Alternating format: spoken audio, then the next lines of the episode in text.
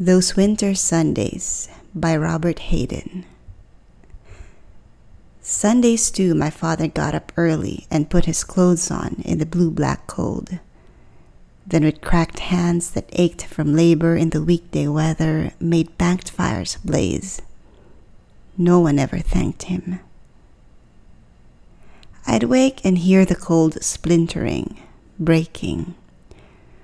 When the rooms were warm, he'd call and slowly I would rise and dress, fearing the chronic angers of that house, speaking indifferently to him who had driven out the cold and polished my good shoes as well. What did I know? What did I know of love's austere and lonely offices?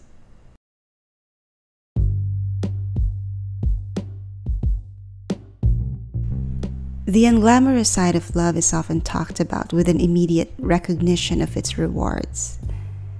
Thing is, it doesn't help in making us love better. What is love anyway?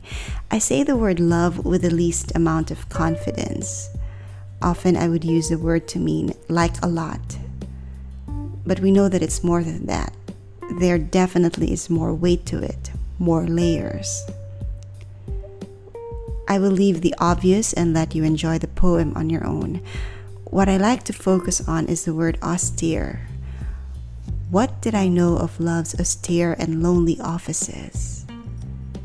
It's rare that I see or hear the word in relation to love and loving. A synonym is simple.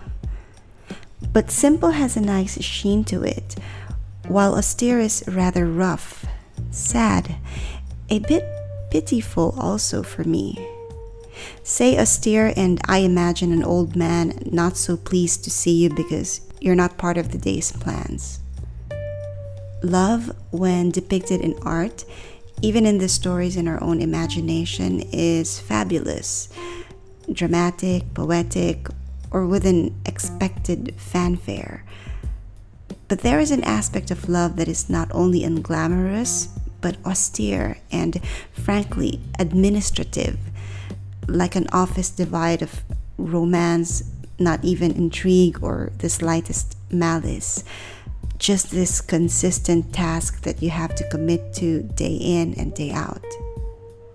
Like watering a plant, wiping the floor at 5 p.m., polishing someone else's shoes. Unlike an office, though, there's no sense of a free time, or there is no free time. It's a 24 hour thankless job. If you've seen the series The Haunting of Bly Manor, there's a beautiful quote in there, and I'm sure if you've seen it, you'll know what I'm talking about. But let me repeat it here because it's worth repeating. To truly love another person is to accept the work of loving them is worth the pain of losing them too much work, no gratitude, the possibility of loss, the assurance of pain. Let's just avoid love altogether, shall we? As if we can. Going back to my introduction, I can't even recognize love, so how can I stay away from it? Perhaps another word, actually a phrase that I would like to draw our attention to is in the middle stanza fearing the chronic angers of that house. Edward Thomas, whose poem we discussed in the previous episode, said elsewhere that love is not one emotion or something to that effect.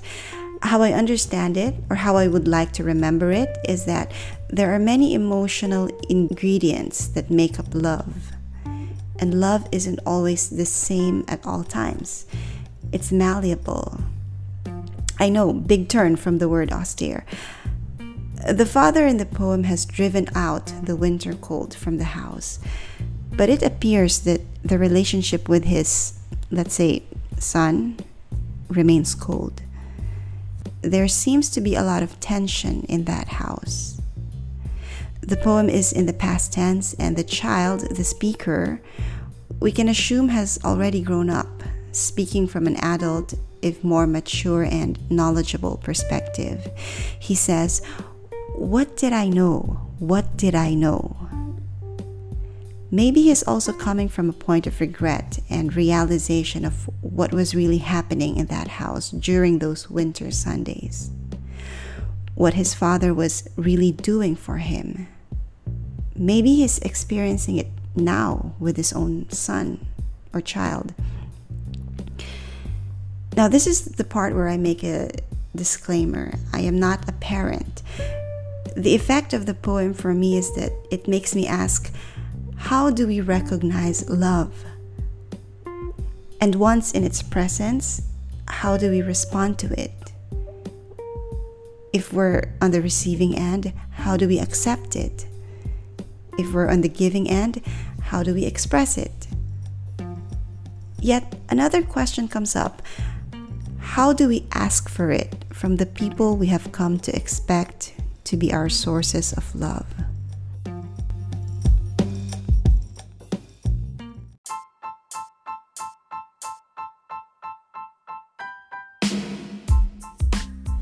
This is Razel, and thank you for listening to The Stunner.